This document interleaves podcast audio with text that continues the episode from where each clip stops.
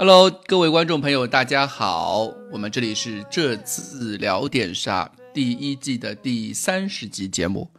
嗯，我们今天很有幸的请来了陈总，大家欢迎。大家好，大家好。哎，好久不见，好久不见，陈总有也有几个月了。就就就跟福伊斯差不多嘛。福伊斯好像自从穆里尼奥上任以来，就上来过一场比赛，对吧？好像是拜呃拜仁之后又过了一场吧？啊，对，就是拜仁之后有过一场啊，对，拜仁那一场，拜仁那场踢的不错，然后呢就还就是给了他一点机会，然后后来就，对，今天正好那个穆里尼奥上课啊，不是穆里尼奥给恩东贝莱上开小灶的时候，福伊斯也在嘛，对吧？嗯。说明又出现了，还是有那么一点希望的。好像就是在在暗示老板，你知道吗？本来我上期好像表现表现的还可以，怎么这么久就把我雪藏？哦，还是。你就介绍第二位吧，是是不是？没关系的呀，剩下两位都是我们了。毒舌女主播，人家都说天下最毒莫过女人心，所以我们就引出毒舌女主播 Crash，欢迎 Crash。大家好，欢迎，我是这期的划水嘉宾 Crash。啊，其实我我真的很毒舌的，但是我对老板已经蛮客气了。真的吗？感谢你哦，我很我很谢谢你哦。嗯，还有最后就是最后一位就是大家最喜爱的老金金总，欢迎金总。没有没有不不至于不是不敢当不敢当，谢谢谢谢。这个我是热刺节操项的小学生老金啊。你小学生，那我是什么呢？毕竟金总年龄摆在那儿了。啊，对，金总，毕竟我们节操项呃聊点啥？几位嘉宾 number one，对吧？别，别又搞，当时金总不上节目嘛，我还我还私聊去求他来的。你这是欺负库里里跟蛋总不在，所以今天。趁他们俩不在，你我记得他俩在的时候，你好像从来没说过这种话，记得吧？对吧？今天就他俩不在，你就说这个，这这段待会儿剪进去啊，就我们到时候 让他们来两个来讲。现在是直播，不是剪不剪的问题。俩又不一定听，对吧？这其实难得有时间啊，这个是年纪的 number one，我也没说错呀。那好吧，啊，那好吧，我嗯，其实我刚就那个待会儿会说涉及到年龄的问题，我会说，因为差不多列维在那个。接手热刺队当主持的时候，跟我现在年龄差不多，所以我是非常汗颜。我跟列维比，可能就是头发还 还比比同时期的他要多。对对。然后今天我们的呃 BGM 背景 BGM 我要介绍一下，我最近很喜欢看的一部连续剧，叫《Sunderland Till I Die》，这是我在节目里面第二次推荐这部剧，因为最近四月一号它刚刚出了第二集，然后我们今天 BGM 会用它的主题曲《Shipyards》。嗯，这首歌我很喜欢，就是属于一般我们看连续剧的时候会把 OP 跳过 skip 掉，但是这首歌我是每次都会看完，就觉得哦，震撼人心的一部一部一首歌一首主题曲。然后我觉得跟你看夏洛克时候一样，我前面是一定要听的啊，对，有那种感觉，就是。对，我很跟我看《三国演义》一样。滚滚长江东去是谁？我跟你说，我今天一定要唱歌的，忍不住了。哎，我最近因为正好是疫情期嘛，就是也没什么事做。我最近看了两部片子，一部一部是《桑德兰 T Y》的第二季，一部就是我在群里面我说看的那个《English English Game》，对吧？嗯。Crash 也看了，英国足球对英国足球那部片也其实也挺好看的。它其实讲就是讲那个足球刚发展的那些年代发生的一些事，它这个制度是怎么样开始的，怎么样在英国全英国普及的这些事情。其实也算是，因为它好像是一八七几年的时候，正好是在热刺球队成立之前那十年发生的事情。我们也可以慢慢之后也会，呃，有机会的话也会聊聊那个时候的那个热刺的事情。当然。这些东西都是从书上看来的，哈哈，对。呃，今天的第一部分还是讲荆州刺荆州刺史的第二集。哎，这个四个字真的很拗口哎。对，你就不要想，你不要想着那四个字，你就想到三国时期的荆州刺史刘表。刘表，这样就好，这样就念得出来了。就荆州，荆州嘛，就荆州刺史。那个湖北也刚解封，对吧？就就就对。就就那荆州啊，对，也也有道理。对，荆州就这么想就就念得出来，不要看着那个库里里写的那个非常拗口的那四个字 啊啊，对，荆州刺史刘表，呃，第二集，呃，就是讲了二零零零和零一赛季。对，那我们就请请所有的听众朋友跟我们一起，这个把时间再调到两千年啊，在两千上一期讲到九九九到零零赛季，热刺队好不容易杀进欧欧洲的赛场，结果。赛季末又是以一个中游的身份结束了整个赛季，所以那个赛季的休赛期，对，所以那个赛季的休赛期，其实从当时热刺队里引援来看，还是稍微有点想法，因为热刺队我们上一期节目说了，热刺队其实锋无力的问题稍微有点暴露，对，所以热刺队当时赛季一结束，就五月份的时候就花了创当时俱乐部纪录的一千一百万英镑买进了乌克兰的另外一枚核弹头雷布洛夫，就大家可能对于。乌克兰核弹头舍甫琴科非常的熟悉，对。那么雷布洛夫这名球员，其实他刚来的时候，我对他期待非常。对，你说，对老球迷来说，可能就是，呃，会了解的更清楚，因为就那个时候天下足球上看过乌克兰。哎，对，陈总，你这样子就有点啊，是不是在隐瞒自己的年龄啊？舍当时我记得乌克兰就是舍甫琴科加雷布罗夫是那种双子星嘛。而且他们的双子星就是是像科比跟奥尼尔这种双子星，不是像我跟那个凯恩的这种双子星，就是就他们的双子星是真的双子星。就对，其实最早最早认识到雷布洛夫是九七九八赛季跟九八九九赛季这两个赛季，这两个赛季乌基辅迪纳摩队在欧冠踢的都非常好。然后有一个赛季他们在巴在诺诺坎普球场客场是四比一。赢了巴塞罗那，然后这两个人正好一人进两球。嗯，在即使是在九九到两两千赛季，舍甫琴科已经去 AC 米兰队的时候，就雷布洛夫他个人带队啊，就单核带队，那个赛季他还拿了欧冠的最佳射手，就是他进了十个球，而且他是在十六强，就基辅迪纳摩队在十六强就被淘汰，就相当于他后面还少打八场、少打六场比赛的情况下，拿到了最佳射手。这这是一个单核球员，就是如果很多新球迷对于雷布洛夫没有一个感性认识，那你就想象一下。呃，十年前啊，八年，呃，对，差不多十年前的时候，十一二年前的时候，阿森纳队引进了一位一名俄罗斯球员叫阿尔沙文，就是那种类型的球员，个儿也不高，然后在前场你介乎于九号半和十号之间的一个位置，呃，又能打边路，又能打中路，又能传又能射，嗯，还有一脚定位球。就如果你对阿尔沙文都不认识，那我再给你举个例子，就是 安东尼奥格里斯曼，安东尼奥格里斯曼就是那种那种类型的，可能速度还要再快一点啊，对。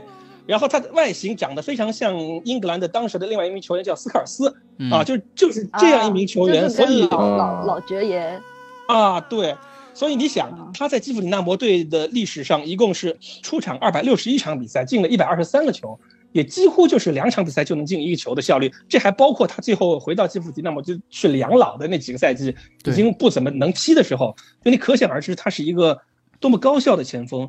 所以当时我想，就阿兰舒格。无论是他当时是否已经是在跟刘易斯和列维京在谈判转让的的的的的事情，但是至少在那个休赛期，他花了这么多钱引进了这样一个前锋，还是让大家觉得他对新赛季还是有所抱负的。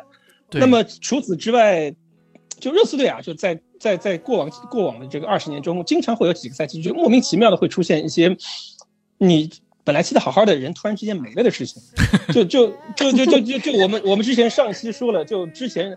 占据热刺队主力门将十呃七八年的恩沃克，突然之间就丢了位置，因为那年热刺队就贪小便宜，从降级的温布尔登队引进了苏格兰国门尼尔萨里文。萨里文对萨里文本身他也是一个非常好的门将，但我们已经有一个英格兰三门，就其实你想，就英格兰门将真的是很很可怜，你就想到乔哈特，就我堂堂英格兰国门，你突然之间来着来着，就因为瓜迪奥拉来了，我就突然就让位给什么布拉沃，就是因为让给这种出球型的摄政王。嗯，对吧？摄政王，对，所以其实我就我有有的时候你也确实挺想不明白。然后还要说的一个就是吉诺拉，吉诺拉在那个就之前其实他确实九九九两千赛季比之前拿双料 MVP 的那赛季确实有所下滑，但依然是球队的大腿。但是因为他之前从纽卡斯尔来的时候三个赛季的合同马上就要到期，所以他想要一份大的合同，但是当年。吉诺拉已经三十三岁了，就以当时的情况来看，是不可能给他一份他想要的合同的。对，所以有点像现在的威廉，有点像现在威廉那个状态啊。对，有点有点这个意思。所以最后热刺队是把他三百万英镑处理给维拉，即使是三百万英镑，还是赚了钱。就因为我们买进的时候，上期说了是跟莱斯费迪南买一送一，嗯，对，买过来的时候只是两百五十万英镑，所以用了三个赛季，把他职业生涯最好的这三个赛季用呃奉献给了热刺，但是最后还是赚了一点钱。对啊，所以这里这里我就整个休赛期的，嗯，这里我要插一句啊，就是大家可能对二十年前的那个转会费没有什么概念，对这个物价没有什么概念。当时的英超呢，其实，在呃，从放眼欧洲来说，可能连二级联赛都不一定算得上，就是一级联赛没得说，肯定是意甲。当时意甲已经在花三四千万买人的时候，就那个时候，我记得是什么维尔里啊，还有什么巴雷斯打去罗马啊，克雷斯波啊这种球员，就拉齐奥那种佛罗伦萨、罗马这些球队，他们在花三四千万买人的时候，英超的转会费记录是多少呢？是一千五百万英镑，就在二零零零年的时候，当时是转会费记录是由阿兰希勒保持的。阿兰希勒是什么时候转会的？一九九五年，是一千五百万英镑买，就是从呃当时是转会对布莱克本到纽卡斯尔，对，嗯，然后在呃热刺用花了一千一百万买了雷布罗夫之后，第二天我们的隔壁邻居切尔西，就另外一个隔壁邻居切尔西花了。追平英超纪录的一千五百万英镑买了另外一个前锋，叫哈萨尔巴因克，也是那一年。对，大家可能这些前锋呢，你就可能知道了。然后曼联那年干了什么？那曼联那年花了八百万买了巴尔特斯，就是那个法国黄油手。黄油手，对。就就我再说一句吧，就是隔壁阿森纳队在九九年的时候买亨利。就是也花了 exactly 一样的一千一百万英镑的转会费，就你可想而知，亨利在当时英超是多么粗的一条大腿啊，对吧？就就也是花了这么点钱。嗯，也呃，就是说，对于当时的阿兰休格来说，他花这笔钱，就是作为零零零一赛季那个那个夏天，他花了，其实对于引援资金来说，其实算是一笔很大的投入了。相对于其他的豪门，就是曼联，就是曼联啊、阿森纳、切尔西来说。不比他们少，类似于类似于现在热刺队花八千万买迪巴拉这种啊 感觉，对，跟其他 top 六是完全一样的那种那种支出了，已经是对，对。但是虽然花了这么多钱，你纵观这个我们要讲的这二十年，那个零零到零一赛季应该是热刺队，我想这这二十年中最黑暗的时刻。就你现在想起来，嗯，热刺队一个赛季净胜球是负数，是负七的。一个净胜球，就整个赛季三十八轮联赛只得了五十一分，联赛排名第十二位。这种这样一个赛季啊，就你现在回想起来，还是觉得啊，太黑暗，黑暗的，对黑暗的一个赛季。对，当然那个赛季还有更黑，就对于现在的另一支豪门球队来说，也是很黑暗的赛季，很黑暗的赛季，就是曼城。曼城在那个赛季降级了啊，降级以后就引进了中国中国球员孙继海啊，真的是另外一回事情。对，但是即便是在这么黑暗的一个时期，我想说还是有很多的亮点。比如说那年，这个莱斯费迪南德在伤愈复出之后，他在十月二十五号对莱斯特城队的比赛中是上演了帽子戏法啊。然后我们的小将踢中场的莱德利金啊，在呃两千年的十二月九号对布拉德福德的比赛中，他是开场十秒钟就打进一球，就这个记录一直尘封了十十九年，接近十九年，才被肖恩隆肖恩朗在二零一九年的时候打破。对上赛季，所以你想来，对你想莱德利金是一个中场就后腰球员，然后能在开场，你想嘛，你开场开球一定是往后的吧，对吧？你你开场十秒钟就能 进球，对一个后腰来说是非常的不容易的。然后即使是在这样一个嗯不堪的赛季，我们还是有人入选了当年的 PFA 的就是最佳阵年度最佳阵容，就是我们的右后卫爱尔兰国脚史蒂芬卡尔，卡尔是当年的对，是当年的最佳右后卫。但其实对我个人而言啊，就是我们一直说我们讲大历史也要讲个人的这个小情怀。就对我，如果我个人而言，零零零一赛季也是非常纪念的一个赛季，因为那年我已经四岁啦，对吧？啊，对，四岁。呃，是事实呢，是因为在零零零一赛季的时候，我拥有了自己的第一件热刺的球衣。啊，虽然是盗版的，但是因为在九九到两千赛季的时候，热刺队已经是跟阿迪达斯签约，就之前的那个热刺队的那个球衣是一个。本土的品牌叫 Pony，是 P O N Y，一个小的球衣的制作商。然后胸前的广告是惠普，所以在九九两千赛季的时候，我们胸前广告已经换成 Houston，Houston 是那个啤酒啤酒酒商。啊，对商对，所以。因为是阿迪达斯是我们是大厂做做了我们的球衣，导致中国的那些福建沿海的这个盗版球衣的制作商，我说的我说的是莆田，我说的是莆田，呃，我们福福建沿海的那个呃球衣球衣制作商，我们叫做加工商吧，啊，加工商也是第一时间这个研制出了呃。热刺队的球衣，就当时那天我印象非常深刻。我这骑自行车放学回家，我每天放学回家都会路过我们当地非常少那几家能卖到买到球衣的体育用品商店。哎，我看那件白衣飘飘的球衣，就像我看到了梦中情人坐在那里等我一样。就我当时是有领子的那一件吗？对，就是这件那件球衣我非常好看，就是它领子是深蓝色的，然后球衣是纯白色，然后胸前是 Houston 的那个标志。然后哇，我当时。我就当时你想啊，当时我作为一个四岁的小孩，对吧？刚上高二，对吧？这个 四岁上高二可以啊，兜里要掏出五十块钱买一件球衣是多么艰难的事情，嗯，是吧？这个是，所以我这个是的，对，所以我就问我的，当时我就问我的这个坐我前排的女生，还借了点钱，就第二天就把我这梦中情人给给给买下。但是我后来想一下，我后来又又问我又问他多借了五块钱，因为我得印号啊。所以，我我印那么高级的现场对对啊，当当时对。那个号，当时我不知道陈总和芷丹应该有印象，就是那种立体的号，像方块对对是的是的，因为我也我也买过，对啊不方块我也买过，对 想起来，你想你想印名字那是不可能的，但是我想了一下，还是得印号，所以我印了谁呢？就是印了我们一千一百万英镑买来的十一号球员雷布罗夫啊，对对，我就觉得自己是雷布罗夫，然后就穿的，就第二天我就上学。你想嘛？那十月份其实，在我们浙江，我是浙江人啊，就是在浙江，其实十月份已经有点凉了。但是我第二天还是穿着去上学了，就觉得，而且，而且我那个时候是班级里面的体育委员，就我早上做早操，我是要到前面去领操的，你知道吗？就在在学校里面的其他班级的体育委员都是穿拜仁、穿曼联的时候，穿夏普的时候，我穿一件热刺，哎呦，你说啊，你这什么队啊？这是皇马的新版的球衣是吗？啊，我说啊，对对对啊，我们这我们是加强版嘛，啊，你你不知道这个这种装逼的感觉，对于幼小的我的这个这个自自这这虚荣心是多大的一种一种满足吗？对吧？这这对这在第一排领操的时候，感觉自己每一个动作都显得格外的这个到位。呃，对 对，所以我觉得对我而言，那个赛季虽然成绩很差，虽然很黑暗，但是确实是一个。呃，值得纪念的赛季。那个赛季，我记得我刚开始接触实况足球，实况四、实况五、实况四、实况五。那个时候开始真正的开始玩一支，就是那个时候有俱乐部那个版本了嘛。我已经开始能够接触热刺这支球队了，那真正的开始了解这支球队啊。我是说，在往前的时候，那个俱乐部你只能在新闻啊，或者说电视上面看到。但是从那个年代开始，因为接触了电脑游戏或不是电。电子游戏开始真正的对每个球员有了一种啊集锦以外的了解，我是从那个年年代开始的，啊对，然后就我们就言归正传，就那个赛季其实热刺的战绩是非常不堪，就是最后赛季末只拿了第十二名，但是。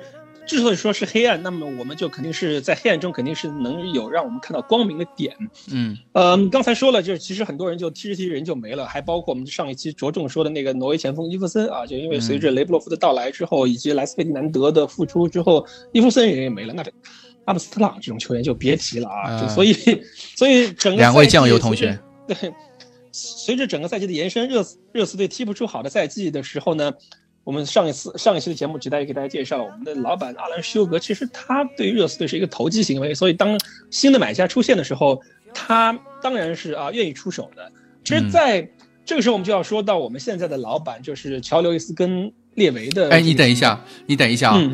关于阿兰休格，我我我就稍微就是再回去回顾了，延伸一下，就是阿兰休格是。就是英超还没开始之前买的，买的热热刺支球队，他属于他在英格英国属于是百万富翁嘛？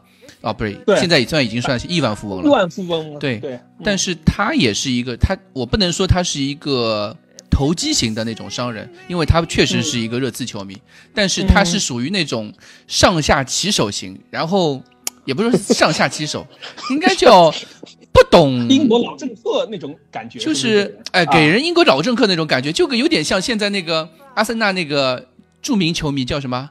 皮尔斯莫根，你知道吗？就是哔哔哔哔哔话特别多那种，真的让他去做了吗？他又是那种，呃，我们俗称的键盘侠的那种类型，让他去做他，因为他我之前我记得看那个，我当时看那个安德顿的那个采访，我前阵子看安德顿的采访，他说，阿兰休格有一阵啊，有有有一年让还没有伤，就是伤病刚好。然后在属于在外面只能在外面跑圈的那种状态的那个安德顿，让他去一场比赛去坐到替补席上面说，他说你只要进大名单就可以给整个球场吓吓他们球迷带来那种鼓劲，一种士气上的那种鼓舞，就是大家看到哦安德顿都好了哦，大家都会球迷都会很兴奋，然后给球场鼓劲。结果那场比赛上半场热刺打了三比零。啊，阿兰修格在球场就站在看台上面，哎呦，就觉得自己是一个天才一样的这个想法，确实起到了鼓劲作用。然后下半场被对手连扳两球，到最后时刻，紧张全就是全场都紧张不得了的时候，那个安德顿被迫上去踢了五分钟。你知道他那个时候就还属于只能在场边热身，自己慢跑那种状态，他上去踢了五分钟，就因为阿兰修格从从上自上而下的发出的施令。就是有点像现后来是朱哎，对我就是很像朱俊，对，有点像朱俊，对，有点像朱俊，对，嗯，发施发的那个施令发号的施令，然后让安德顿上去踢了五分钟，然后安德顿说他那个五分钟踢的生不如死，他是生命中最漫长的五分钟，就是完全使不出，完全使不出力，他就两条腿说惯像就是不是。已经不叫灌了铅那么简单，就是完全没有找不到自己的两条腿在哪里了那种感觉。然后比这场最后那场比赛他踢得非常糟糕，我结果我忘记了。他回到更衣室之后还被阿兰修格叫去谈话，说你踢的为什么那么糟糕？什么什么什么什么。而且阿兰修格还是一个很非常愿意进更衣室的人，就很愿意很非常热衷于在更衣室里面指手画脚，去找主教练说话，去找球员谈话的这样的一个一个主席。对的。嗯，我还在想这跟上下其手有什么关系？啊，我的意思就是他什么事情都要管，你知道吧？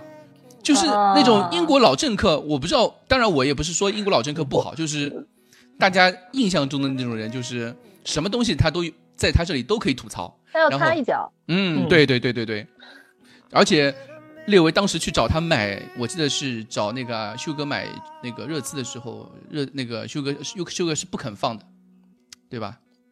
对，其实，在他去找，呃，他去找舒格谈判的时候，之前啊，就安尼克公司已经持有了热刺队百分之二十五的股份，其实就是你从一个少数股东变成了一个多数股东的过程，相当于我们现在在二级市场上面做个大宗大宗交易，就是你把那个舒格的大部分股份给给接过来，就完成了这样一个控制权的转让。对，啊，其实我们刚才说了嘛，就是因为阿兰舒格在。就是在那个休赛期，已经花了这么多钱，雷布洛夫结果没有踢出他想要的表现，球队成绩也糟糕的情况下，他这个时候解套，对他而言也是个解脱。而且球迷敌意空前强烈。对，就是球迷很反感他。就是你热刺队虽然之前祖上也没怎么扩过，但是球迷都还是这个声音很大，就在媒体上面还是有点声音的。所以他自己也想，对他而言也是个解脱。因为啊，因为休格这十年啊，正好算是英超。刚开始的十年也是起步的十几年，对英英超就是热刺在八十年代的时候还算，因为拿拿过欧洲冠军嘛，然后九十年代还拿过九零年的时候还拿过足总杯冠军，在老英甲时期足总冠冠足总杯冠军还很算一回事。我们不说是跟阿森纳怎么样，至少什么切尔西我们是不放在眼里的。对那个时候确实对，但是你这几年之后，就切尔西是成为伦敦的新贵之后，你热刺队就慢慢的显得有点掉队了，然后这个时候他就只能出手了。呃，我们说起 Enic 公司，我们稍微说几句啊。就 Enic 公司，它的就是缩写是 E N I C 嘛，就其实全称很有意思，它叫英国国家投资公司。就当时一开始觉得这名字太牛逼了，叫做 English National Investment Company 啊。就对，关键这公司还是一个注册注注册在巴哈马的一个公司，就有点像那种国资委注资底下。对，而且我研究了一下，它更多的像是一个信托基金，就是其实它里面的钱。不完全是刘易斯跟列维自己的，就是他们其实只是受托管理一部分，一部分的钱。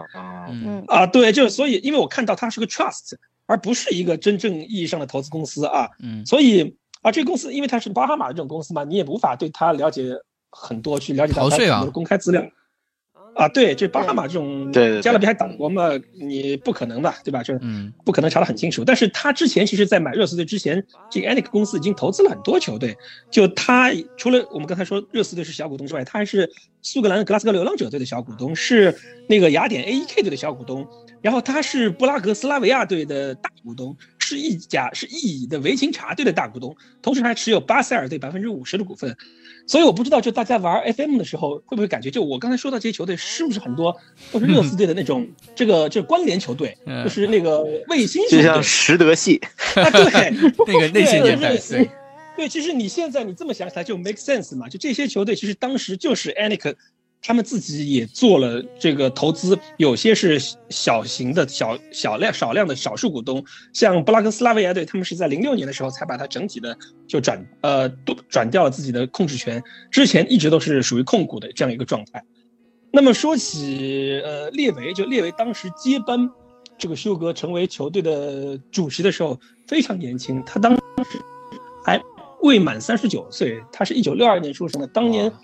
他是三十八岁多一点，就我想起来，就跟就跟我现在年龄差不多。差不多。他当时，对他当时年龄这么年轻，不能说是少帅，是个少主席啊。就你少主席就年纪轻轻就已经接任这样一支老牌强队，算是强队吧，老牌强队的对老牌强队的主席。那我觉得这这个人真的是非常的不容易啊！就是他之前也没有说是相关的足球特别深的足球背景，虽然投资了一些。足球俱乐部，但是那些足球俱乐部他自己都没有任主席，他只是作为一个财务财务投资者的角色。所以我觉得啊，我觉得现在想起来，我这跟他年纪比跟比当时的他小不了多少，我这还在家里面耍嘴耍嘴皮子，我觉得也就是非常的惭愧 啊。对，觉得有有点羞于见人。我觉得跟同事跟列维比，除了头发稍微多一点之外，真的是很惭愧啊啊！列维那个时候还有头发的。有那也也不多了吧？头发不多就是了。干嘛要跟列维比嘛？所以，对，所以那个热刺队是在二月份完成的这个控制权的转让。你想吧，一朝天子一朝臣，你二月份完成转让之后，三月份就迎来了换帅。其实换帅这个事情要换早就可以换了，因为球队成绩也不是怎么好。但是因为格拉汉姆毕竟在两年前这赛前刚帮，其实。在于球迷心中，虽然是有阿森纳的基因，但是还是有一些有一些人脉。第二个就是格拉汉姆是那种 类似于像后面的老雷那样，在整个英国媒体圈里面非常有人，就各大媒体都有他的写手的那种主教练啊。所以你要换他，其实是有一定压力，除非是球队快带到降级了，就那种老就是那种老帅嘛，就他肯定有一帮有一帮记者跟他关系不错，套点料啊什么之类的，所以他肯定有有固定的这样一批他的媒体上面的支持者。所以在三月十六号把他突然宣布要解雇他的时候。其实当时是引起了轩然大波的啊！这当时无论是从媒体也好，从呃球队内部也好，其实是有一些不同的声音的。呃，而且包括格拉汉姆在被解雇之后，因为违约金的问题，跟热还把热刺队就告上了法庭，就是你你私了的钱都没了清楚。所以当时我感觉这个也是列为自己是慢慢的开始学习怎么去管理一支足球俱乐部。他可能呃解雇格拉汉姆的方法就是像之前呃管公司一样，就是我把你解雇了，那我赔你一个月，或者我把剩下的合同。这钱给付完就行，但格拉汉姆他不这么想，他觉得我们是不是啊？我们分分手应该体面，谁也不要说抱歉，对吧？应该是这样的一种形式来。怎么又唱起来了？来互相互相，我没有唱，对吧？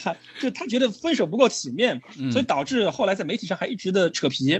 呃，所以这个这次解雇，我觉得是作为列维他新上任主席之后，他可能。也会经历一个成长期或者是一个学习期，埋下了一个。所以那次解雇之后，你想，就后来就一直疯狂开始炒教练。你跟现在热刺队，你跟现在热刺队那个在。左手把把波切蒂诺解雇，再把其实早就跟穆里尼奥已经谈好的相比，是差太多了。嗯，就那个时候热刺队是三月十六号解雇格拉汉姆，三月三十一号才宣布格伦霍德尔，嗯，就热刺队的功勋球员格伦霍德尔接手。这中间隔了两周，这两周一直是有代理主教练大卫普利普利特，就是他其实后面好几次都当了一个救火救火教练。救火教练，对，就你你这啊，对你你你中间隔了差不多两周的时间，然后他你官宣格伦霍德尔之后，就列为给霍德尔。提供了一个非常完美的、非常 fantastic 的这个执教热刺队的开始的开始的两场比赛，三月三十一号联赛，四月八号足总杯赛，两场比赛都是对阿森纳。啊，所以所以可想而知，这个而且当时的阿森纳那是血强啊，我们刚才讲了，这亨利是极其粗的大腿。嗯。当时法国三叉戟，亨利、皮雷、维尔托德，对吧？三中叉戟场中场维埃里，阿森纳队呃维维埃拉，对维埃拉，对。维埃拉对。对帕特里克维埃拉，然后你你现在你想他给穆里尼奥准备的开场的这个开开赛的第一个对手是谁？我都已经有点不大记得了。这个反正呃不是什么西汉姆，西汉姆，对，反正反正不是太强的球队，对吧？对对，你想他列为当时你都已经拖了两周了。那你要不然你就把这阿森纳这两场比赛的锅让普利特去背了算了，是吧？我接接手两场比赛被阿森纳队两场爆锤，第一场比赛普利那个霍德尔是坐在看台上看的，还是普利特带队，但是当时已经官宣了嗯是那个他要上任，所以他人已经在看台上了。就然后第二场比赛是霍德尔自己带队，两场比赛都是被阿森纳队爆锤，都是就如就全就属于阿森纳队赢了两场比赛，但是两场比赛最佳球员都是萨利文，就是热刺队的门将，是这种 这种比赛。我记得 啊，对，我记得第二场足总杯的比赛是那个索尔坎贝尔，索尔坎贝尔在热刺的最后一场比赛，就是当时，当时索尔坎贝尔在那个赛季的最后后半赛阶段已经开始受伤了，就是嗯长病不断，因为上，对，对他，因为也是大家就猜，大家外界的猜测也有很大很大的问题嘛。呃，一个是索尔坎贝尔，还有一个是安德顿，当时也有这个问题。呃，我们先说索尔坎贝尔，索尔坎贝尔当时在我记得足总杯的时候，那场打阿森纳好像是四分之一还是半决赛，我忘了，我我也不太四分之一决赛在老特拉福德打的那场比赛，对，那场比赛，呃，索尔坎贝尔是好不容易伤愈复出去打了那场比赛，但是下半场之后又受伤了，受伤了之后一下场对方就进球了，就是他在场边治疗的时候对方进球，然后导致球队出局。之后我记得索尔卡贝尔好像就再也没有再也没有回到球队过了。对他那个赛季一共只踢了二十一场比赛，就是确实你之前每个赛季都是踢三十五场以上的，就基本上对不上的那三场都是停赛，所以那个赛季他确实也受伤病的影响，确实比较严重。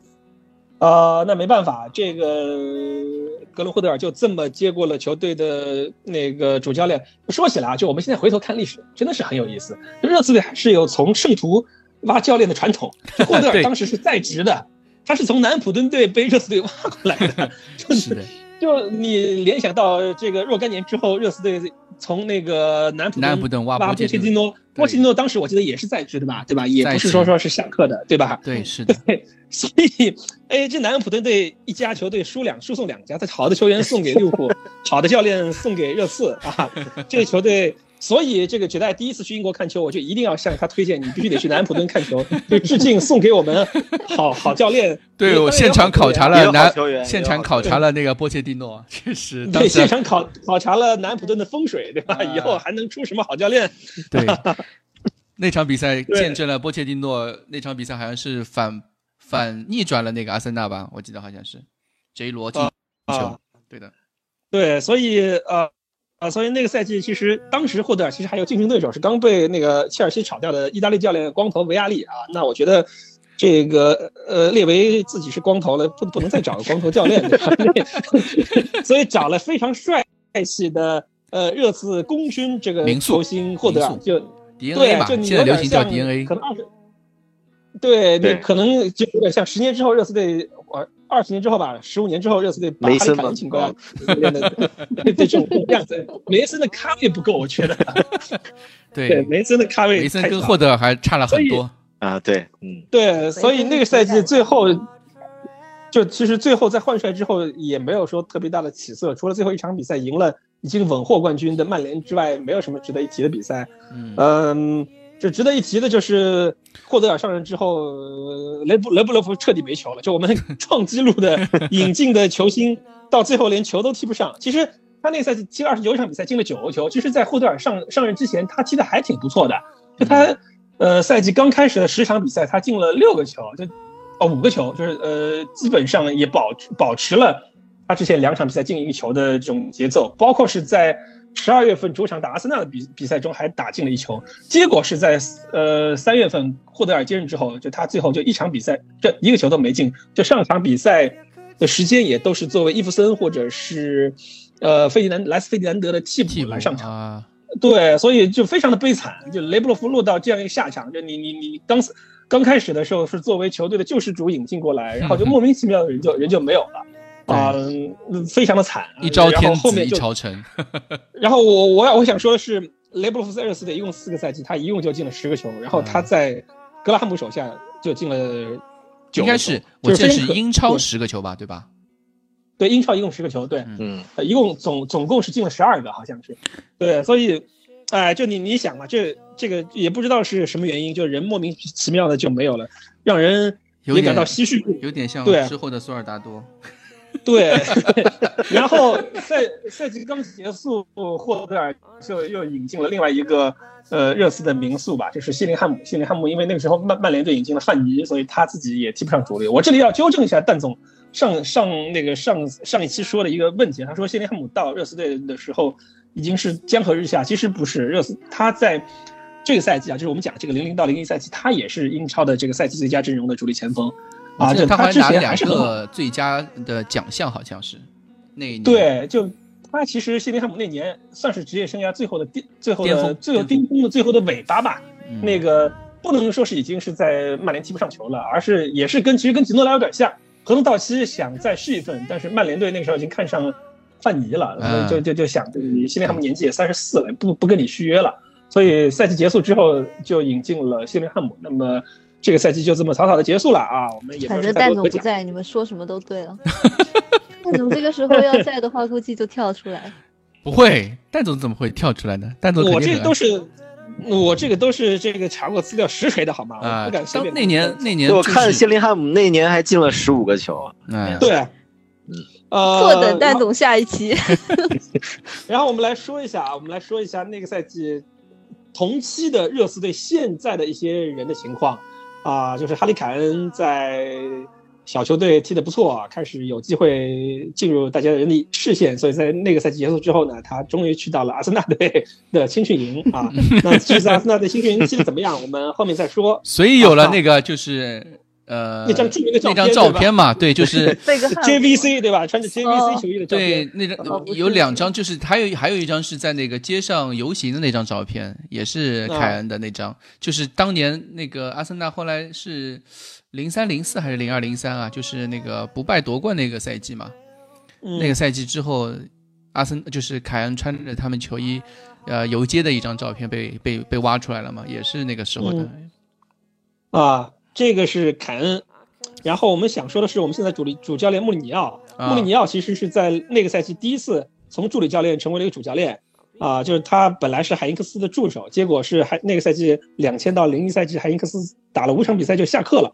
当时是穆里尼奥是临时的接班，然后踢得非常好，他带了九场比赛，西街还有一场比赛三比零击败了当时的里斯叫里斯本竞技，现在大家都叫习惯叫葡萄牙体育，就同城都是葡萄牙首都的球队的同城死敌，踢得很好。但是当时本菲卡队正好遇到一个主席换届的情况，也是就是跟我们刚才讲的雷布洛夫或者是格拉汉姆有点一样，就是一朝天子一朝臣，就是支持穆里尼奥的那个主席下下课下台了，就是他被另外一他的竞争者给击败。所以当时的新任的主席，那我必须得用我自己人啊，他就用了那个托本菲卡队的名宿托尼教练，不是我们那个熟悉的意甲的前锋托尼啊，是另外一个本菲卡队的，不是是本菲卡队的那个葡萄牙队的那个历史的功勋的球员托尼当主教练。所以穆里尼奥是很很悲惨的，他的职业生涯作为主教练刚有一个梦幻的开始，刚雄心勃勃的准备挑战波尔图的霸权的时候，就突然。就解职了，被解，但也不是被解职。穆里尼奥这种性格肯定就是嘛，就肯定就说是我是自己离职的。但当然怎么样，我们现在也无从考据了这个事情。那穆里尼奥肯定是嘴比较硬，他就说啊，当时新的主新的那个，即使是我三比零赢了里斯本竞技，新任主席还是在那边跟托尼眉来眼去。那我林志玲什么时候能能做做这个二房啊？我林志玲必须得是正宫娘娘，对吧？你那些什么？这个这这这个只能做姨太太，结果你跟那些姨太太眉来眼去，那我忍不了，我就咱们就拜拜啊！所以，穆里尼奥也是结束了短暂的在本菲卡队担任主教练的生涯啊。哎，可是他去到波尔图不应该更好吗？就是呃，他当时是去不了波尔图，当时波尔图比较稳定，对那个本菲卡队当时因为那几年本本菲卡队实力还是。不是太强啊。就是哦，不对，是中间还有一个别的俱乐部，对吧？我以为又直接从对他是后来去到了莱里亚，对对，这个我们下下一个赛季会再讲同期的那个穆里尼奥。嗯嗯。好，然后讲完这两个人之后，我要讲讲我们的另外一个球员，就是十三岁的威尔通亨啊。威尔通亨当时已经是，呃，小学毕业，然后去到了一个叫 Beer Shot 的那个比利时的俱乐部，是一个位于比尔校校校普对。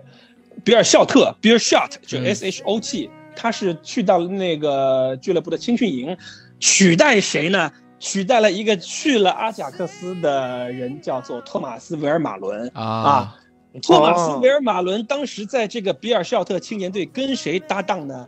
那个人叫做托比阿尔托比阿尔德维雷尔德。嗯，对，所以你就想这三个比利时人。从十三岁，就他们十三岁，托比才十一岁的时候，他们就是在一块儿，就从 梦开始的地方。对，从弹丸之地，比利时的全国各地，虽然比利时全国各地也不大，对吧？但是也是有缘千里，有缘百里来相会吧，对吧？这个对，相聚到了 Beer Shot 这个这个球队，然后托比跟那个维尔通亨。在一起度过了美好的几年，后来他们又都一起去到了阿贾克斯，所以阿贾克斯也是喜欢从他妈的一个一个小球队 逼 超人，对对。我发现阿贾克斯也不是什么好鸟啊，这这这不停的从比尔绍特，你想比尔绍特，我翻了一下这个俱乐部，就历史上就没什么有名的人，就这三个都被这个阿贾克斯给一锅端了。这种事情 不就是大鱼吃小鱼吗？这这这个世界就是这样，这个世界就是这样，这太惨了。这这这些人，这几个人转会到阿森纳，转会到热刺，不知道比尔绍特能不能拿到十万欧元的这个 这这这些钱啊，都不都不知道，就非常的悲惨啊，所以。所以同时期的这个我们的比利时双雄正式的在比尔绍特队相会啊，也开始了他们美好的童年啊。我们这个 CP 组合开始在这个比利时的港口城市安特卫普开始相遇。嗯，好了，那个这个赛季末的时候呢，那个因为我们知道单数年一般是没有足球的大赛，这个赛季的末的时候呢，有一届有一项小小的比赛叫做 U 二一的世界杯，在那届 U 二一的世界杯中的热刺队的球探。在位于阿那年的那个世青赛是在阿根廷踢的，在阿根廷的，呃萨斯菲尔德队主场的看台上，发现了一名中国球员。这名中国球员叫做曲波啊，呃曲波这名球员在未来会跟热刺队有一些爱恨情仇啊，那是另外一个故事。我们在讲到那些年的时候，我们会说。那顺带说一下，又是白衣飘飘的年代，就我觉得那个时候的足球真的是好美好。就你想象一下，那个时候中国国青队能跟啊，当时的阿根廷国青队打得有来有去，大战三百回合，就是阿根廷队，就当时这两队的实力的差距，我觉得是大于现在中国国家队跟阿根廷国家队的实力差距的 的这样一个情况。结果当时的中国队能把阿根廷队逼到了八十分钟，这阿根廷队当时是赢，之前都是怎么赢的？七比一赢埃及，埃及当时是，呃，那一届的世青赛的第三名啊。然后他们在击败了中国队之后，就从中国队这边死里逃生之后，下一。接着就马上是三比一轻取了拥有西塞、拥有梅克塞斯的法国队。法国，然后后面半决赛五比零盘瓜切菜赢了那个巴拉圭，决赛三比零赢了青年阶青年队阶段非常强的加纳。就中国队是他们在整整个杯赛中赢的最难的一个对手。然后当时阿根廷队有什么人？有后来去到巴萨的兔子萨维奥拉，有那个金毛狮王，后来到那个纽卡斯尔联队的克洛奇尼，克洛奇尼，还有。马克西罗罗德里克斯对中国队这场比赛的时候进球的那个第一个进球的人就是马克西罗德里克斯，有大头达利桑德罗，有这样一批出色的阿根廷的球球员的情况下，就中国队能跟人家大战三百回合啊，就最后是惜败。而且有意思的是那场比赛曲波是替补上场，曲波并不是主力，当时中国队主力前锋是。后来上海申花队的弹王于超，就当时沈祥福的三六一三六一的阵容中，其实曲波作为单箭头，他其实是没有一个没有一个很好的。于涛是主力，对我记得的。对，于涛是相当相当于于涛现在前面消耗对手，然后到六十分钟的时候上曲波去偷袭，大概是这样一个套路。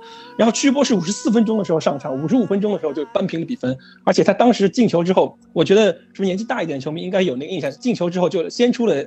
里面的背心上面写着 China Winner 这样一个字 字字样，而且那个 N 还没双写，就是 Win 后面直接加了 G R，就就就这个我印象太深刻了，因为我当时除了是体育委员之之外，在班里面也兼英语课代表，这我这这个这这这个事儿我，时间有点多啊，双全 啊，对对，所以这还就就觉得啊挺有意思的。然后关于曲波的事儿，我们后面会讲。但我想说的是，其实我们老是现在说吴磊或者是未来的中国的哪个球员能不能成为孙兴民，我想说的是，其实我们差一点儿，我们就有这样的描十几年早一点。对，如果曲波当时去到了热刺队，能够在英超能踢出来，说不定热刺队早就有了一个早期的孙兴民。因为其实曲波的技术类型，可能他有球脚还。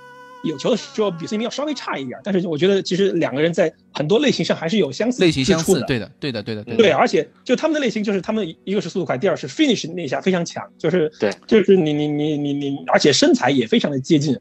这个是我前几年见过曲波本人的，嗯，在在美国的时候，他还是一口天津话嘛。没有，我我我 只是在场边看他踢球，我没有跟他讲话啊。他在美国，他过来美国应该是找朋友玩吧，然后就就有有踢一个友谊赛啊什么什么的。但是当时我还不知道他跟热刺有这个渊源。嗯，曲波要是当时知道的话，是吧？看你你以后就说说曲波是谁，你就说在接待对吧？热刺节操巷知名民宿接待这里边，在热刺民宿排名前锋排名。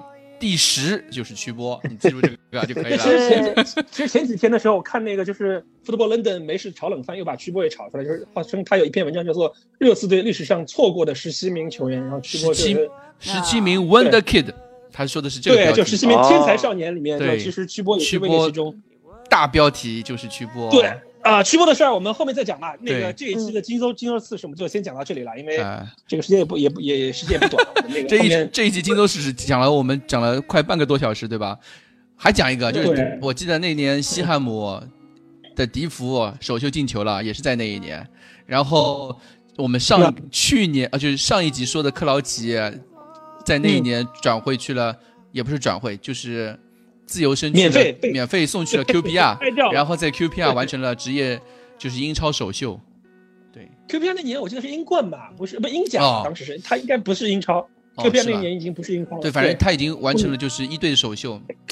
老齐那种水平怎么能踢得上英超？开国际玩笑。啊，呃，对，我们就是讲到这个，因为零零零一赛季对于热刺来说是一个非常。艰巨的一年哦，那一年发生了太多事情，比如说，就我们索尔坎贝尔的事情还没说，我们觉得索尔坎贝尔要么下一次再说。那个留留到下一期，留到下一期。那年有一两个合同纠纷，就有点像今年的热刺，就是嗯，穆里尼奥上任之前，我们有三个三个合同球员，埃里克森、托比和维尔通亨，最后托比需要埃里克森卖掉了，维尔通亨赛季末可能就走了。待定。对，待定。但那一年零零零一赛季的时候，列维刚把热刺买下来，也不是买下，就买了大百分之二十几的股份啊，百分之二十九的股份。大部分的股权。对，当时遇到一个两一个最大的问题就是球队两大核心，一个是安德顿，一个是索尔坎贝尔，都是和赛季末就合同到期了，但是他最后把安德顿给留下了，然后索尔坎贝尔就没有留下。是坎贝尔，他应该不是他不想留。坎贝尔当时是世界排名前五的中卫，是我觉得我个人猜测啊，这个不负任何责任。我觉得首先坎贝尔他自己是个脑后有反骨的人，那这个我们就不说。第二个，我觉得是不是他也对于呃球队处理安德顿或者处理呃吉诺拉的事情，他自己会有点后怕，就是有点，尤其是他可能接触到列维这种商人之后，他觉得。就我刚才说嘛，就是列维他有一个适应的过程，他不是那种以传统的足球人的那足球经理的一种身份介入的，所以他会有一些商业上的谈判，他肯定是谈完之后他觉得谈不拢，那咱们就不谈了，我又不是拿不到这个钱啊。对对对，就是我个人猜测是不是有这样的原因，就是有点兔死狐悲的那种感觉。索尔坎贝尔的事情呢，我们留到下一期再说。然后，但是列维这一点我非常同意啊，就是列维在热刺这二十年。算是一个，也算是现任他自己的一个成长的二十年，也是，我们也看几乎发挥出他所有潜力的二十年。列维我们知道啊，他是一个，我记得他当年是在哪个学校毕业的？是牛津还是剑桥？剑桥，对我记得他是，对他是剑桥毕业的。对对对，我记得他剑桥毕业的，就是一个高材生嘛，在学校里就非常有名，然后。这几这二十年对于热刺的成长来说，大家都有目共睹嘛。然后我们就回到前上周吧，上周陈总刚刚给我们发了一个他自己写的呃五年分析，对吧？嗯，对对对，从从一四一四年开始的。嗯嗯，呃，在说财报之前啊，我们就先说今年现在最最重要的一个事情就是那个新冠疫情。呃，牛卡 不不不不是不是，因为我因为我是我是想说什么呢？就是因为像因为新冠疫情的事情，大家都在说呃开始减薪啊，或者使用政府赔偿金嘛。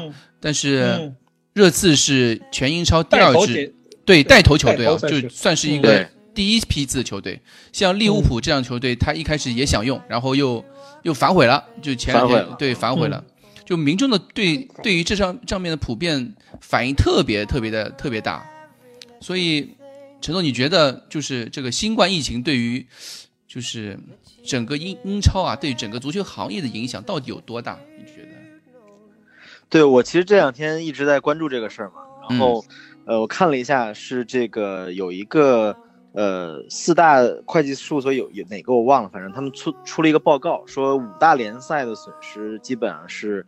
三十四到四十亿欧元，其中最大的就是英超，多少？英超三十到四十亿欧元，对对对，我靠！然后英超的损失估计是在十个亿英镑啊，就是大概十三、十二三亿欧元左右。嗯，然后呢，其中最主要的就是转播这块儿，因为之前有报道嘛，就是如果赛季完成不了的话，呃。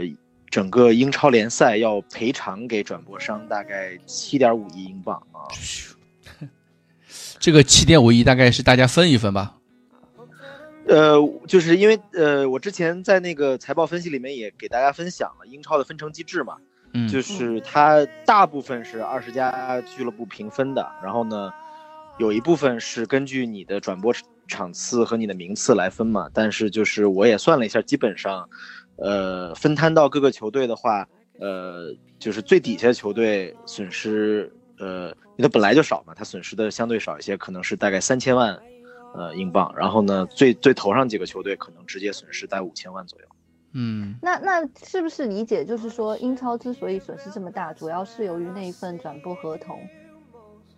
对，就是呃，因为这个呃，就。每个联赛其实损失，像西甲的话，损失大概呃六七亿欧元，这个意甲、德甲、法甲就呃依次更少一点。就是其实大头都是这个转播，英超这边，然后英超因为本身转播合同就是最大的，所以这块它的损失也是最大的。嗯嗯，到但对于热刺来说，会有什么样大的比较大的影响呢？你觉得？对我就是。呃，这几天一直在做这个这个赛季的财务的这个分析和预测嘛，嗯，就是分，因为热刺的收入主要是四块，这个英超的转播收入，然后呢门票，呃欧冠和这个就是呃赞助啊商呃是商业上的商品啊这些商业收入嘛，呃英超收入刚才说热刺在就是呃因为是排名比较靠前的嘛，所以是呃损失大概五千五千万左右。嗯，然后呢，门票收入这块儿，呃，算下来基本上是一千六百万左右，我算的是。然后欧冠没有影响，因为已经已经出局了啊。然后。啊，但其实欧冠也会有点影响。我就是呃，商品呃，就商商业收入的话呢，我算就是如果跟没有疫情比的话，大概损失，呃，两千四百万左右。欧冠这块的话呢，就是呃，理论上来讲没有影响，但是呢，因为欧冠不结束，可能呃，就是它整体奖金呃什么时候发，package 会少了，对吧？对它，而且而且还要有一最后有一部分是要等结束才能结算的。就是也不知道什么时候能发，所以这个 欧冠也会有影响。打到决赛，其实那个奖金对于打十六强的球队来说是平分的，我可以这么说吧？嗯，呃，对，嗯，对。那我没有太多差别。然后还有一个问题就是，为什么列维宁愿被喷成狗，他依然要减薪呢？降薪。对。对，就是我我一开始也觉得，因为我我算了一下嘛，因为他公告里说是四月五月两个月，然后呢每个月这个百分之二十，其实你放到全年是很少的，嗯，就是占占比就是只有百分之几的影响，嗯。嗯，然后呢这这个后来我呃反复就是过今年的这个财务状况嘛，后来发现，就是今年今年有这个新冠疫情影响，俱乐部真的是会很惨。我今天，呃，最后刚算出来，就是今年应该是要要要亏损大概一千多万可能。嗯，然后，呃，就是这块的话呢，呃呃，就是我算了一下，俱乐部呃靠减薪这部分的话，目前一个月能省大概就就是减薪一个月能省大概一百七十五万，其实确实不多，但我觉得他可能就是做出一个态度来，就是第一，我一定要全力的去控制成本；第二，我觉得他他也可能也是利用这个来给。球员施加压力，我觉得有可能。那陈总，我想问一下，就是你觉得，就我们刚才讲热刺队你要亏一千多万，那我想问的是，是不是那种市场越大的球队，比如说曼联、皇马，他们亏的会比热刺更多，就是他们的损失会更多？对，就是呃，媒体报道巴巴萨可能损失一点六亿欧元，那皇马是一点五亿。那阿森纳是不是赚了呀？就他，因为他也没欧冠，对吧？他没什么影响，欧联的奖金忽略不计吧？对吧？嗯，对，我觉得可以这么说。对对对，基本上是这样的。所以对阿森纳影响其实不大，对吧？对对，就是呃，对，基本上还是要去翻一下阿森纳的财报才可以告诉你。哎，那个。我们就说到那个政府赔偿金啊，他那个政策具体你知道知道是什么样子的吗？对，我去专门看了一下政府那个网站，他的意思呢就是说，呃，就是你这如果是受疫情特别呃影响特别严重的企业，呃，可以直接给员工开无薪假，然后呢，你开了无薪假之后呢，再去替员工去申申请一个补助，补助的话呢就是。呃，这个补补原来的这个工资的百分之八十，但是有一个上限，就是每个月两千五百英镑啊。所以我理解，就现在的情况，就是说热刺这边呢是，如果是，呃，符合这个呃补助条件的话呢，我就直接开无薪假了。然后呢，这百分之八十是由政府去给你发，想办法。然后呢，如果是比如说，嗯，像列维这种工资很高的，他就是政府不可能给他补助那么多嘛，所以呢，也不可能给他两千五百镑。对对对，所以呢，就是直接呃俱乐部减百分之二十，发百分之二十。嗯，然后我看报道的话呢，是一半一半啊。嗯，就是两两两种情况的人。对，其实呃，我觉得，因为我们的球迷有很多都是呃学生朋友，就是新的新球迷会特别多，他们可能对于这个疫情对于工作的业界的影响可能不太，就是因为毕竟还没上班嘛，也不太了解那么多。因为我自己是一个。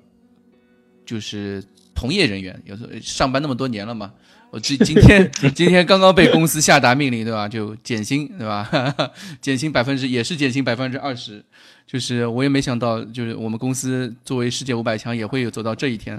我然后我在群里面问，我觉得老板你你你本身不是一个特别好的例子，因为你平时真的没有干太多活。哎，你不要这样说好吗？我是一个勤勤恳恳工作、努力向上的一个人，好吗？我觉得你的大部分时间真的都花在节操上上面。对啊，不要这么说，不要这么说，不要让我的同事们听到。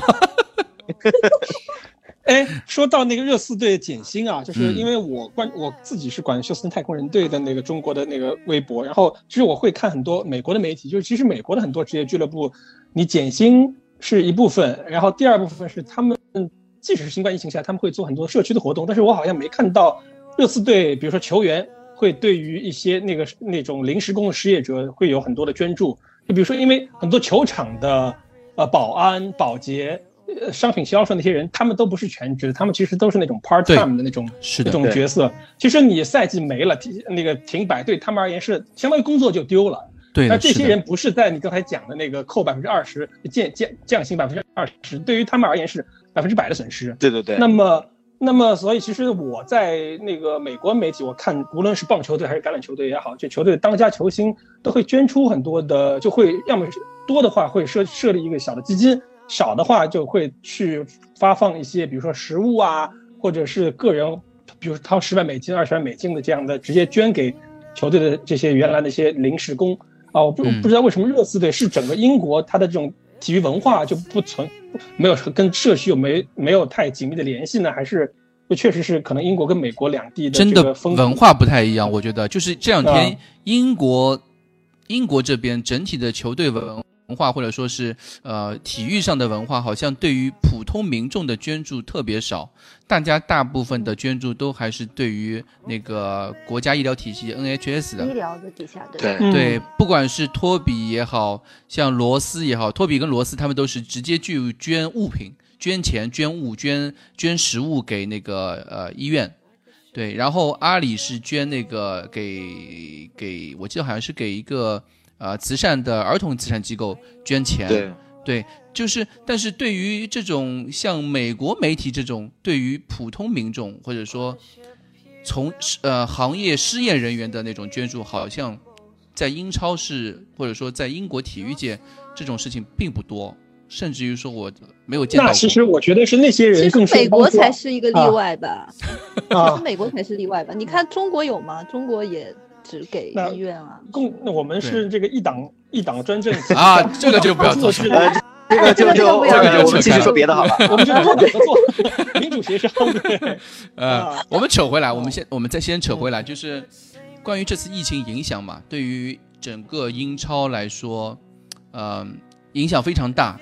热刺还有一个比较影响比较大的就是那个房贷压力嘛，我们一直说，对对对，热刺花了十亿英镑去造了一个球场，然后嗯，之前我们也说就是什么各种借钱啊，或者说各种呃摊销啊，减轻了不少压力，但是现在真的到了这种关键时刻了，好像这个房贷压力还是很大。陈总，你对这方面有了解吗？对，就是。呃，我觉得房贷这个问题呢，其实是分成两块儿，一个是直接的，就是每年要付出的这个利息啊什么。嗯，这个去年我们做了这个债务的置换之后呢，其实真的是缓解了巨大的一个压力。在一年利息的支出，呃，已经不到两千万英镑了，而且是很长期的债嘛。就是我我真的是觉得列为这个这个操作太太牛了。这个，而且我们也运气很好，就真的是，如果正好在疫情前，没能在去年，对对对，如果这个时候我们背了是背的是一个二零二二年到期的六亿多的银行贷款，那我们就死了，就直接积极。对，而且就是除了这个债，呃，就是这笔债以外，我补充一个列为，我我这两天研究财报发现列为特别厉害的一点就是这个，呃，平均每年俱乐部要就是在平时日常的这个呃这个商业活动中。这个要欠别人钱不给，这个每年要多五千万啊。然后呢，这个别人欠欠我们钱不给的，基本上是没什么增长的。然后，然后呢，我们现在就是按到去年就是呃财报那个呃六六月三十号那个时候呢，我们是在这块欠账欠了三亿八，然后呢，别人只欠了我们两千六百万。就我觉得这个列为要钱是个拿手，对吧？但是对外欠钱还是照欠不误，对吧？对，这个呃，而且就这一块是去年变得呃，就是增长特别多，所以也确实我觉得去年列为有点就是说真的是把俱乐部的这个潜力全炸出来了，有点为了最后。哎，陈总，那个热刺队的欠款的账期一般有多长？呃，这个他没有披露，因为他不是不是上市公司嘛，所以就是没有披露那么细。对，我记得好像这样。然后呃，你说，你说，你说，你说，你继续。啊，对，就是呃呃，就是他本本身那个债的话是十五到三十年嘛，但是就是平时经营的这个就就就没有那么细了。然后这个是直接的压力其实不大，但是呢，呃，因为有这笔房贷呢，所以呢是。就是其实俱乐部身上有一有一个紧箍咒吧，算是，就是因为之前有媒体也报道，就是当时换的这个债里面呢有一些条款，就是包括你的债务和你的这个运营的利润的比例的一个要求，如果你这个突破了一个限度的话呢，可能会要求你这个呃提前还款。那如果这个提前还款的话，就就很吓人了，会。然然后呢，呃，还有就是不知道有平仓是吧？有点像平仓的感觉，杠杆平仓的感觉。对对对对对。嗯。还有就不知道有没有其他条款，比如说限制你再去借钱。然后呢，哪怕这块没没有限制的话呢，因为已经背了这么多债了，我如果比如说真的是到危机时刻，我们需要再去紧急其他地方借钱的话，这个成本也会高很多。就是，呃。这个直接压力不大，但是呢，就是呃有点也也不能说是说这个限制消费了吧，但是就是肯定是呃热刺在经营上会必须要很小心谨慎才行。嗯，哎，呃，热刺我记得去年是赚了八千多万，对吧？应应该是是英超第一，我记得。那这些钱其实都是有可能投入到呃还贷那边去了，对吧？等于是。呃，我看一下，呃，去年的话，钱还是还是在往这个球场上投啊。然后呢，呃，现在呢，因为其 因为本身这个债券它都是十五年以上的嘛，所以短短期内不需要直接去还贷，只需要还利息就行了啊。就是每年每年两千多万，对吧？每年两千万到三千万的样子，那 OK 啊，差不多，就是每年都在还这个钱，是吧？对，嗯，OK。哎，我们之前都说热刺今夏是有钱的，我当时我还跟库里里和那个老金和蛋总还拍胸脯保证过，我说我们待看今年夏天，对吧？现在 重要重要引援，对吧？对，两亿引援是吧？对，结果现在突然冒出个新冠疫情，前途渺茫啊！说起来，说起来，热刺队我们先不想引援，你觉得热刺队会因为财政压力而不得不抛售球员？会不会有这种压力？就比如说。再联想到我们之前说的哈利凯恩，他突然在这种时候发表了一些不适合的评论，或者是不是我们想听到的那种评论，就会不会会压力我们会甩卖我们当家球星？我觉得还没到甩卖当家球星的地步，但是还能撑一段时间是吧？对对对对对，就是我觉得核心还是看有没有欧冠啊。嗯，因为我记得阿森纳是连续三个赛季没欧冠，但是他们没有卖当家球星。嗯，我们他们有当家球星吗？他们队长都卖光了。嗯，那现在这个赛季，呃，热刺大概率可能是没有欧冠打嘛？就哦，就是下个赛季，我们就是你觉得还是回到这个问题啊？你觉得热刺能有多少预算？就是会对于这个夏天会有影响？对，因为因为这个就是因为老板之前就。跟我提了阿森纳这个情况，我专门跑去把阿森纳的这个财报也扒下来看了。这个 辛苦，就是阿森纳跟跟我们还是有挺还还是不一样，他们底子比我们厚啊。嗯，就是他们手，他们这几年手上一直有超过两亿的现金啊。哦，然后而且他们还真是七存息啊。现在已经。比较低了，对，真的是。然后，而且他们的负债率也也很低，就是这个是还财务真的挺健康的。嗯，呃，我们的财务状况就就比较差嘛，就是我拍脑袋算了一下，基本上接下来两两三个赛季吧，如果说，如果真的是没有欧冠的话，一年净投入，比如说四五千万还可以承受，但是你说要像今年一样说净投入一亿多，应该是承受不了。啊，也就四五千万的样子，对穆里尼奥很难啊，是吧？我们都说穆里尼对四五千万买个后卫只能啊，而且我们现在其实真的要卖人可能很难，就是球队在在剪刀子卖不出很很好的价格的那些球员特别多。哎，我我想一直想问一个问题啊，你觉得那个？就最近那个新闻嘛，就这周好像是这周一吧，球员工会 PFA 宣布他们和英超没有办法达成减薪。对，这方面大家我们说具体的原因在除我是说除了 PFA 公告以外的，你觉得双方的分歧点主要是在哪里呢？我我也看了一下嘛，我个人我我在节操向微博下面也发了一个评论嘛，就我觉得英超联盟要求有点过分了，就是。别人家都是疫情期间减薪，嗯，然后呢，英超联盟提了一个十二个月的方案，嗯，就我觉得这个太黑了，就是所以球员工会自己也算了一笔账嘛，说你要十二个月减这减薪百分之三十的话，那等于少发五个亿英镑，那国家少两个亿的税收，嗯，然后呢，那这个医疗体系也没钱了啊，这个两个亿，其实我记得可以这样做嘛，你可以先把税交了。然后再减薪呀？那不能这么这么 对吧？这算法不一样哈。我感觉代扣代价。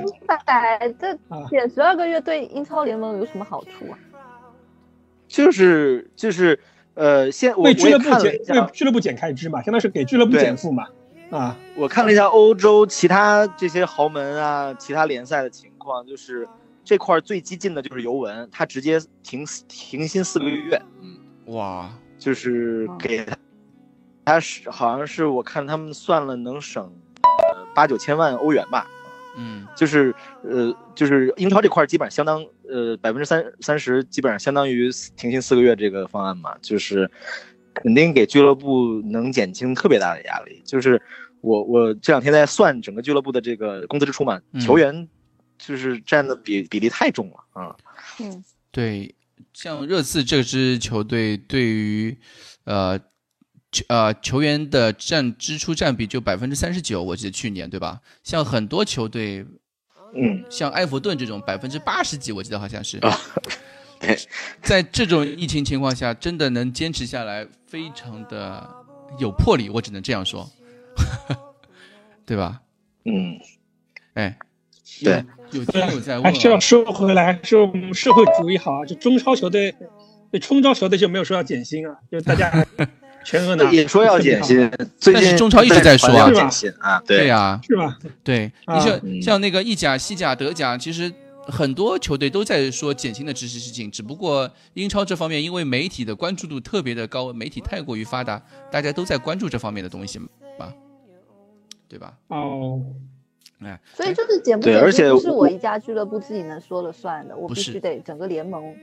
不是，然后这就跟别别的，比如说意甲他们就是不一样，意甲他们就可以尤文自己想怎么样就怎么样。嗯，意意甲是尤文自己先定了，然后剩下十九个队又统一你们看着办。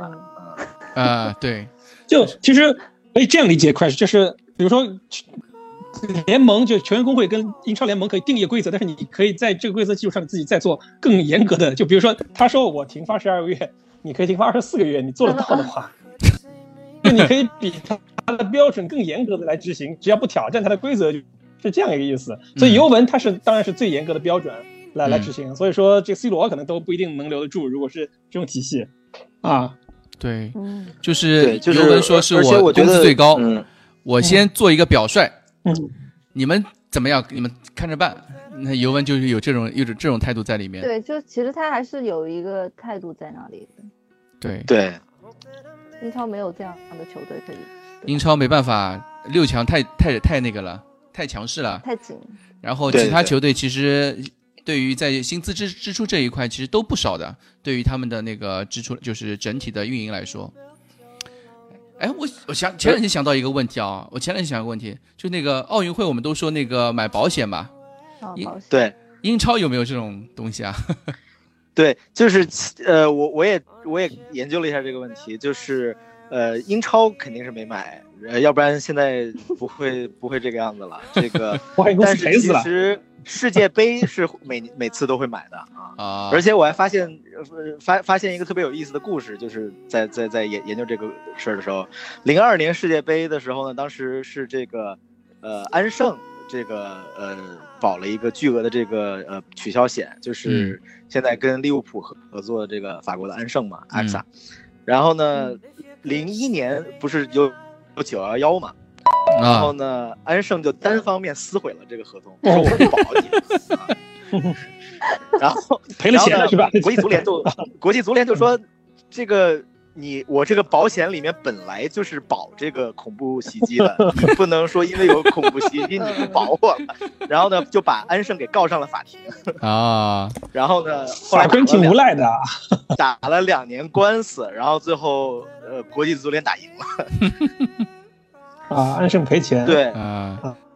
其实就是因为它本身是在一个很短的时间窗口举行嘛，就是你如果突有突发事事件的话，它也很难去改期啊，这个推呃推迟，它它灵活性很很很低嘛，所以它会呃这个嗯保这种保险，而且本身也是几年一届嘛，就是因为保险也有成本。嗯，但像联赛联赛这种东西，它本身时间拉得很长，就是正常情况下，你你稍微推迟一些比赛啊，什么都是可以操作的嘛。就是对于他们来说，你去额外保这么一个取消险是不太是不太划算的，因为我我也看了英英，比如英国英国联赛历史上只有这个两次世界大战取消了，啊。嗯，这个一九一八西班牙大流感的时候，英超还照不是不是英超，就是那个英甲还照踢呢啊。哎，那么呃，所以就是很难预料这种情况。嗯，现在现在现在两种方案嘛，一种是闭门踢，我们已经不可能，就是说这个赛季几乎没有可能。呃，像照常的进行，正常正常进行。现在只有两个方案，一个是闭门踢，对吧？闭门踢的话，对于英超各支球队来说，可能会减少的损失就是，呃，媒体转播那一块门票。可以收回来，对吧？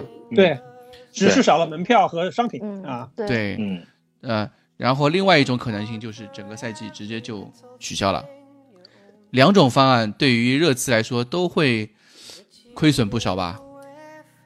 陈总，呃，如果如果比，因为大头其实还是转播嘛，就是，呃，如果还能把这赛季踢完，不用赔那七亿五的话，就是，呃，呃，如果就比如热刺不损失这五千万转播收入的话，那我们就还是能盈利的，嗯，啊，就是还是能，我们还是有利。我们希望他能踢，无论是什么样的一种是是赛会制还是封闭制这样来踢。但这这英国，我就想，因为我前两天看到那个 MLB 就美国棒球大联盟，就美国地大物博比较好想办法，就美国 MLB 准备把三十支球队都拉到亚利桑那州沙漠里面，然后去因为搞十个十个场馆就搞赛会制的比赛，就你这样来打完，然后一天打两场，因为棒球不像足球运动这样，你这个体能消耗比较大，棒球大部分时间都是站着。所以你一天打两场也是可以接受的。然后本来是九局，然后改成七局，嗯，然后但这个还是得有，比如说像亚利桑那州这样，首先疫情不算太严重，第二个是它大大面积的地广人稀，大面积的沙漠，然后它又有足够的基础的体育设施，能容纳三十支球队来做比赛以及周边的住宿。只是现在球员工会不同意说，因为我们离开老婆小孩四个月来打一个赛季的封闭。这个不大做得到啊！这从人性的角度来讲，是一件比较残酷的事情。但英国毕竟就这么小点地方，我觉得要做完全封闭，我觉得其实也挺难的。就你，他们不是说要来中国踢吗？拉到中国来 踢，中国好了，那 那只是开个玩笑，其实其实其实有有一支俱乐部，我估计就那个俱乐部就是狼队，狼队的老板去建议这个这建议这个事情，但是。我觉得让日不落帝国向我们中国低头也是挺好的啊。英对英超来中国其实挺好的。嗯，我前两天，我今天好好像是今天早上还看到那个沃特福德老板，就是也就是乌迪内斯的老板，他们就是说，那个老板在接受电台采访的时候，他说英超应该是时候宣布赛季取消了。我感觉这个事情就是也就是一个时间上的问题啊。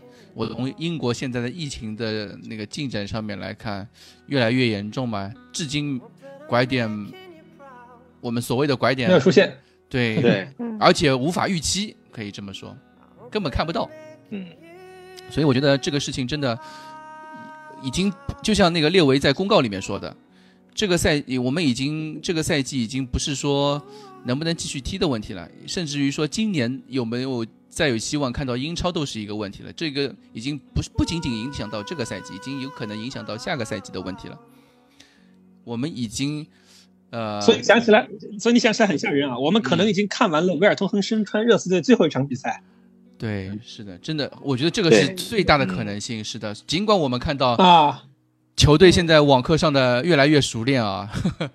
从第一次那个屏幕里面只有四个四五个球员，到最新的最新的视频里面，一张屏幕里面所有球员都在里面了，几乎，呃，维尔通亨啊，什么托比都在训练，然后桑切斯、恩东贝莱、塞塞尼、温福伊斯这种还跟穆里尼奥在外面上课了，已经开始。但是真实情况是，我觉得真的很难很难实现，我就想不想不出什么方案。有可能，哎，我想到一个方案，就是有没有可能像那个。搞奥迪杯那样，就是拜仁奥迪杯，三天打两场，还是两天打两场那种？一场一场踢一场踢六十分钟，对吧？对对对，对吧？对，就跟你那个 MLB 那个方案一样嘛。对，有点像，他九局改成七局，然后一天打两场。对对，这个要看英国愿不愿意就做出这样的事情了。觉得英国人比较死板吧，应该不会 像美国人这么这么随意来想说棒球随意对。而而且我就是如果疫情没有显著好转的话，突然一帮人跑去。踢球，我觉得民众是不是也会有比较大的意见？而且你还会，你也涉及到一个安保，然后，然后你你你你很多。就其实我想说的是，就是英国可调动的社会资源和公共资源没有像美国这么多。其实你要你要来来展开这样大规模的体育集中的体育活动，其实更难。我觉得还真的是只有到美国或者中国这种地大物博的国家能做到这种，还能把比赛赛季给给踢完。这欧洲的国家，我觉得难度挺大的，因为你再怎么聚集，你好了，你原来是个还分分布在英英国的几个城市，你现在都聚集到一个城市来踢，那我觉得相对来说更危险啊！你还要涉及到很多安保、球场工作清扫。对，是的。转播其实还涉及到很多人啊，所以我觉得是比较危险。对，就像列维在那个呃公告里面说，我又要说个列维公告里面，列维公告里面真的写了很多东西。呃，这个夏天，我们就现在还看到很多外面在说那些留言这些东西，就现在媒体传的任何留言都没有可信度，因为什么时候转会，什么时候英超会回来，这些事情我们都看不到。就是自己都不知道，谁都不知道这个事情会怎么样，就是没有办法预期未来。现在没有办法，大家都全心全意都扑在这个面对这个解决这个新冠疫情的事情上面，所以我们就作为球迷来说，我们只能安安分分的静等，不用再去太关注这些。哎呀，谁要转会啊？我们要买谁啊？这些事情真的没有可能性。呃，我估计现在大家都已经不想，球队已经不考虑这些问题了。估计对这个问题已经不是主要问题了。对，前两天好像是我说那个，呃，新闻里面还说那个热刺把那个整个球探部门都已经 shut down 了嘛。嗯，因为现在大家可能更多的对，现在大家可能考虑的是怎么活下去，而不是活得更好啊，是去考虑生生存问题，而不是生活的问题。对，对于整个西方国家，就是对于整个欧洲国家来说，现在最大的就是我们可能。因为中国这边疫情控制比较好，我大部分我是说，除了武汉地区以外，大部分的城市的疫情控制的比较好，所以我们可能就是该上班上班，该啊上啊上只是上网课变成了上网课，这些区别可能对自己生活上的改变不是很影响特别大，但是对于西方国家或者说对于武汉城市以内的这些人来说，影响真的，我一直跟我家人说，这次的影响不亚于世界大战。就不亚于之前世界面临的任何一次巨大危机，这次疫情真的影响，你你这世界五百强都降薪了，真的是真的是影响很大 啊啊！虽然我觉得你早应该降了，你这上班打酱油的人是，我觉得是得到了公众的制裁啊！哎，好吧，天网恢恢，脑筋比我毒，太过分了。你们太过分了！我我以后我我感觉我要改名字了。我以后 为了我我我工作私呃私生活着想，我一定一一定要在那个节操箱里面把自己的名字改掉，对吧？好，呃哦，最近我们还哦，最近最后再说几件事情吧，就是呃最近的一些新闻啊，就是主要比较重要的两件事情，一件是孙兴民去参加军事训练了，因为之前他亚运会拿到金牌之后嘛，两年的军训可以取消。所以他改成参参加四周的军事训练就可以了，军训也就是。然而孙兴民因为是选择的是去济州岛的海军陆战队参加军训，那个强度特别大，所以他只需要 接受三周的军训。然后军事，我还我还以为你要说。我还以为你要说他接受集训的时候，因为强度特别大晕倒了。我我等着你这句话出现。这两天媒体都在说啊，他训练的内容可能是什么？他们说有什么四十公四十公斤的负重长跑，好像是个特种部队是吧？对，特种部队，所以有海军陆战队嘛，海军队一般都比较能打，对对，有四十公斤的负重负重长跑，还有什么烟雾弹射击、实弹训练这种都都有。所以对于孙兴民来说，这三周我觉得。不容易，过得不容易。希望我我很期待他看到他光头的照片，又一个光头，应该是应该是板寸吧？对，板寸板寸板寸板寸，完全光的。嗯，是的。呃，除了孙兴民之外，呃，另外一个新新闻就是那个热刺名宿格里菲斯住院了。今天也是昨天的新闻。格里菲斯是热刺传奇射手，也是热刺俱乐部队史射手榜第一名的一位老老老人家。如果你们看过《The Lane》那个纪录片的话，那个格里菲斯有一个呃比较长篇幅的一个一个刻画，对他的刻画。呃，今天的最新的新闻是说，格里菲斯住院之后，呃，新冠疫情的检测是阴性，所以他不是因为新冠疫情，呃，但是他本身的身体情况还是不是很好，还在观察中。所以老儿子年纪年纪本来就大了，对对对，所以希望他，我们也希望他早日复出吧。嗯，早日康复吧。哎，早早日康复，早日康复。对不起，对不起，早日康复。对的。不行，但是也不至于这样，不能这样，太这样，还不如克劳奇，还不如让克劳奇。嗯呃，对，呃，好了，我们今天节目就这样，差不多吧。好，好，哎，节目到最后，我最后再说一句，今天是一个特别的日子，武汉终于结束了七十六天的封城。嗯。就是这座英雄的城市，终于走出了这段艰难的岁月。在此，我想向，其实其实陈总，不好意思，陈总是武汉人对吧？我我我是湖北人，算是算是湖北人啊。对，哦，但是不是我，嗯，对对，不是我，东西湖北是吧？嗯，对。嗯，在此，我想向所有在武汉的热刺球迷，然后武汉人鼓掌。大家不容易啊！大家不容易，大家不容易，真的不容易。真的是，我也希望，就是世界其他饱受疫情煎熬的城市，也能一个个都像武汉这样走出来。啊，我真的，我我现在热刺足球已经离开我们多久了？一个多月了吧？我我真的，我宁愿看二比七，也别想看到这样的这样的时这样的时光。就是我有的时候会会去想这方面的事情。我觉得健康最重要嘛。好，哎，你那百分之二十疫疫情消失之后还补得回来吗？是临时性的还是永久性的？呃，临时性的，就是真的吧？对他们说是 back to normal 之后就会回到百分之一百。好好好好，那那不算是那不算是制裁，是个临时性的。临时制裁也是制裁，好吗？不是，这大家都一样，你们这个高管也是百分之二十吧，对吧？不是针对你个人啊。对，所有人。哎，对我们美国那边都已经就是整个公司就就全部停薪回去拿那个政府救济金了。啊，好吧，那你还算，那你还算赚了。国内，国内 就是中国这边，因为政府确实在这方面补贴确实比较那个管控的比较严，所以没有这方面的那个啊。嗯，好，我们今天的节目就到此为止啦，谢谢大家的陪伴。好，谢谢大家，谢谢大家，谢谢大家收听，晚安，大家晚安，拜拜。